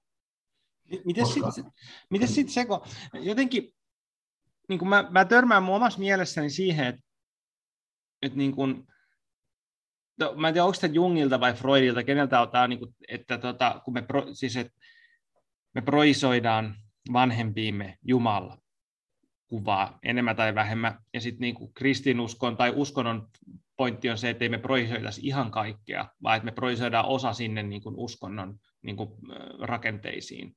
Mä en tiedä kumman, kumman niin kuin ajatus tämä nyt on sitten, että et, et, mitä mä, niin kuin, mulle nousee tuosta se, että et kuinka paljon se muuttaa sitä niin kuin vanhempasuhden luonnetta, kun me kasvetaan ateistisessa perheessä versus perheessä, jossa on jonkunnäköinen transcendenttinen realiteetti. Sanoisin tähän, lähden taas vähän kauempaa joskus on, on mulle sanottu, että uskonnot on kaiken paha alku ja juuri tai, tai jotain vastaavaa. Ja äh, mulla on tapana sanoa, että jos ihminen on vakaa, hänen uskonnollisuus on vakaata tai hänen ateismi on vakaa. Jos ihminen on epävakaa, hänen uskonnollisuus on epävakaa. Eli, eli kristiusko on meille kaikille varmaan tutumpi kulttuurikonteksti kuin islam tai buddhalaisuus esimerkiksi. Eli meillä on sellaista vakaata uskonnollisuutta, jossa ei alisteta toista, ei painosteta, ei ole puhuttelukokouksia keskellä yötä, jossa kerrotaan, että olet tehnyt syntiä, vaan silleen, että siellä on joku taivaan isä ja se rakastaa pitää huolen meistä ja, ja siinäpä se, että, että on sellainen perusturva, mutta meillä on kristiuskon sisällä erilaisia sektejä, lahkoja, jotka on äärettömän destruktiivisia, jossa jäseniä kontrolloidaan, painetaan. Eli, eli musta sillä ei ole suurtakaan väliä tietyssä mielessä, onko se koti ateistinen, uskonnollinen, vaan ovatko vanhemmat vakaita. Koska jos sä oot vakaa, sun uskonnollisuus on vakaata, jos sä oot epävakaa, sun uskonnollisuus tai henkisyys on epävakaata ja sitä kautta destruktiivista. Mä voisin ehkä sanoa tämmöisen niin kuin, mun näkemyksen tästä asiasta vielä, ja koittakaa kestää, koska tämä ei ole kauhean mukava näkemys, mutta mun näkemys on se, että ihminen ei voi olla vakaa ilman, että sillä on suhdetta transcendenttiin. Ja tämä tarkoittaa tietysti, että ateist, mä en ole nähnyt vakaita individuoituneita ateisteja mun elämässäni ikinä. Mutta tämä on mun mielipide, voitte, voitte, voitte tätä kritisoida mun mielipide tästä, mutta että, että palatakseni siihen individuaatioprosessiin, eco-archetypal self-axis, mm. niin kuin käsitteeseen, että jos meillä ei ole suhdetta johonkin, joka on meitä suurempi, niin mun nähdäkseni siinä on automaattinen, se vastapuoli on siinä, on tietynlainen ekoinflaatio, joka tekee sen, että me, meistä tullaan liian niin kuin, tärkeitä niin kuin, mutta tämä on mun vähän tämmöinen kärikäs mielipide tästä asiasta. Tota, mä luulen kyllä ymmärtäväni oikein hyvin, että tavallaan se ihmisen hybris, että, että, että vain me ollaan täällä ja, ja, ja me olemme Jumalan kaltaisia. Toki me varmasti ollaan monella tavalla, sekin on määrittelykysymys, mutta se, että ei olisi suurempaa, niin luulen ymmärtämäni hyvin sun pointti, että se kertoo jostakin mun termeillä näkemyksellä läpikäymättömistä asioista tai kivusta tai ekoinflaatiosta tai hybriksestä, että, että luulen ymmärtämäni, mitä tarkoitat. Toi, mulla olisi yksi juttu vielä. Hyppään yhteen asiaan, koska meillä alkaa kohta taas aika loppumaan.